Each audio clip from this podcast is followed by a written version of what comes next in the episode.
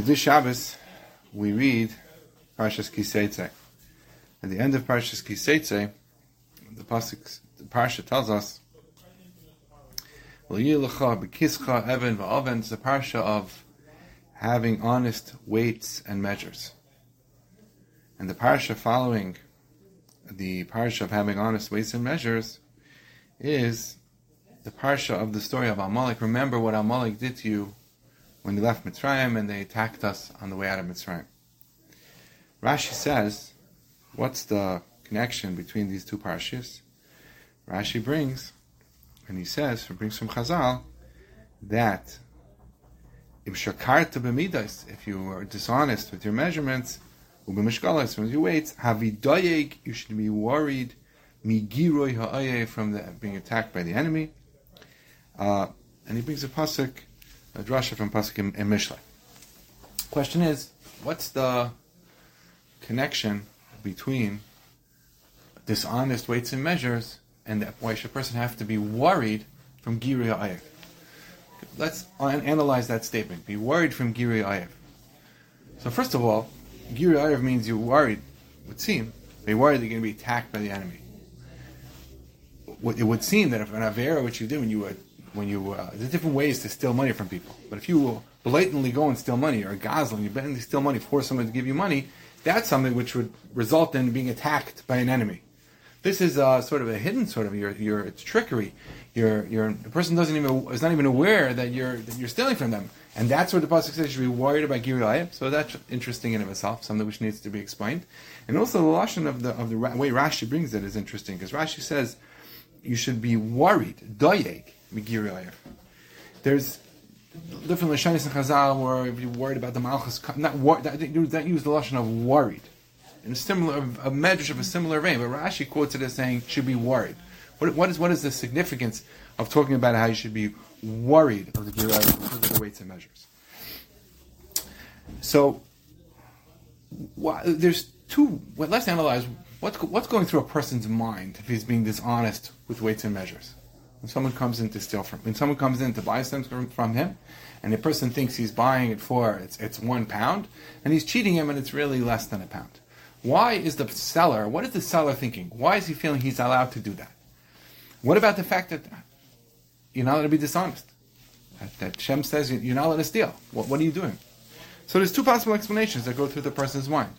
One is that a person is thinking Hashem doesn't know, which is denying Hashem's being aware, denying Hashkafas Hashem. That's almost like kfirah. That's a terrible thing. But that's one. If we think deep into it, it may not be so obvious to the person even that he's thinking that. But that's one possible reason why it would be being dishonest. Another possible reason is the person thinking to himself, God likes me better, and it's okay with him if I'm stealing from this person for whatever the specifics of the calculation the guy's making. It's a corrupt calculation, but whatever the specifics of those calculations are. So either he denies Hashem's awareness, or he thinks Hashem's okay with it because Hashem likes him better, right?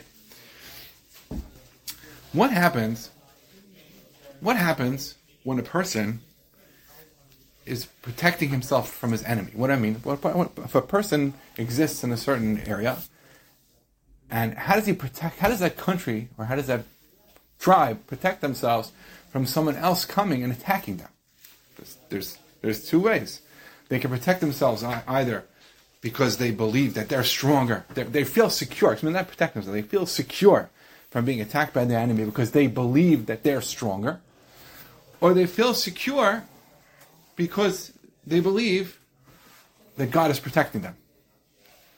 Or perhaps they feel like they, even the first way of saying it, maybe they believe they're really stronger or they believe that the enemy believes that they're stronger. But regardless, they feel that they're technically secure because of the realities on the ground. Or they think, no, we can rely on Hashem to protect us. There's two ways to look at the Klal Yisrael would think about how they're to be protected from their enemy. So if we think about things in that way, we can understand what would be the Pshat over here in the Pasuk. The Pasuk says, Lo yilecha b'chischa even v'aven. If you shouldn't have fake, false, and dishonest weights and measures. And if you do have dishonest weights and measures, you're going to have to be worried from the enemy coming. Now, let's just add one more piece. What do you mean worried? What do you mean worried? Because Chazal said that Chovos HaLevavos brings that a person who's a bitach Hashem, a person who trusts in HaKadosh Baruch Hu and trusts in HaKadosh Baruch Hu is running the world for his benefit and running the world in the way that it's supposed to be, he doesn't have to be constantly nervous because he can trust that the world's running the way Hashem wants. But if a person who doesn't have, is not b'teach Hashem, he's worried what's going to be, he's nervous, he could be depressed. Even if I have good, I could lose it. But if you're b'teach Hashem, you lose, you don't have daigus, you don't have worries. So now, adding that piece, we can go back. So why is it, if a person, we said, why would it be that if a person is Meshachar and weights and measures, he has to worry about Giriyah Ayav? Because we said, what are the two reasons why? What are the two possibilities why you'll be Meshachar and your minas?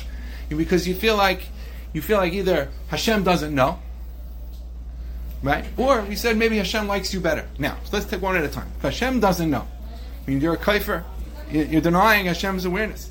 If you're denying Hashem's awareness, okay. So what are the two reasons we said? Again, what are the two reasons why you think you're protected from your enemy? Either it's because you believe you're stronger, or because you believe that Hashem likes you better. Right? Those are the two reasons. Now, if you're a kaifer by Hashem, so certainly you're not protected because you believe Hashem's protecting you, because you're denying, on the one hand, when you want to steal from someone else, you deny Hashem knows. But to protect you, Hashem is going to know. Right? What was the other reason we said? That you would think maybe Hashem likes you better, therefore you could steal from the next guy. Whatever your calculation is. Oh, Hashem likes you better? Hashem doesn't like you better when you're stealing from somebody else. Why does Hashem like you better? Hashem likes you better is because you're doing what He says to do.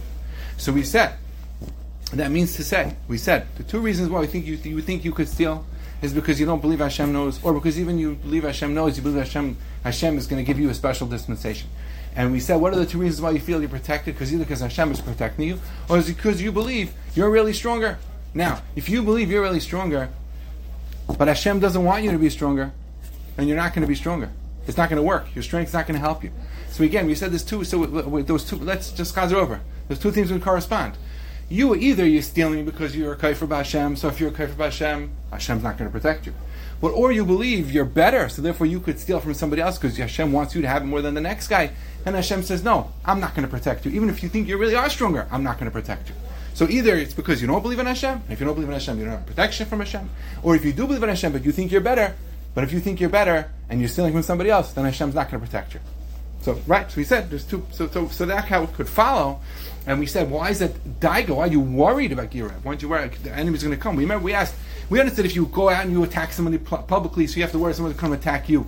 Why specifically in this hidden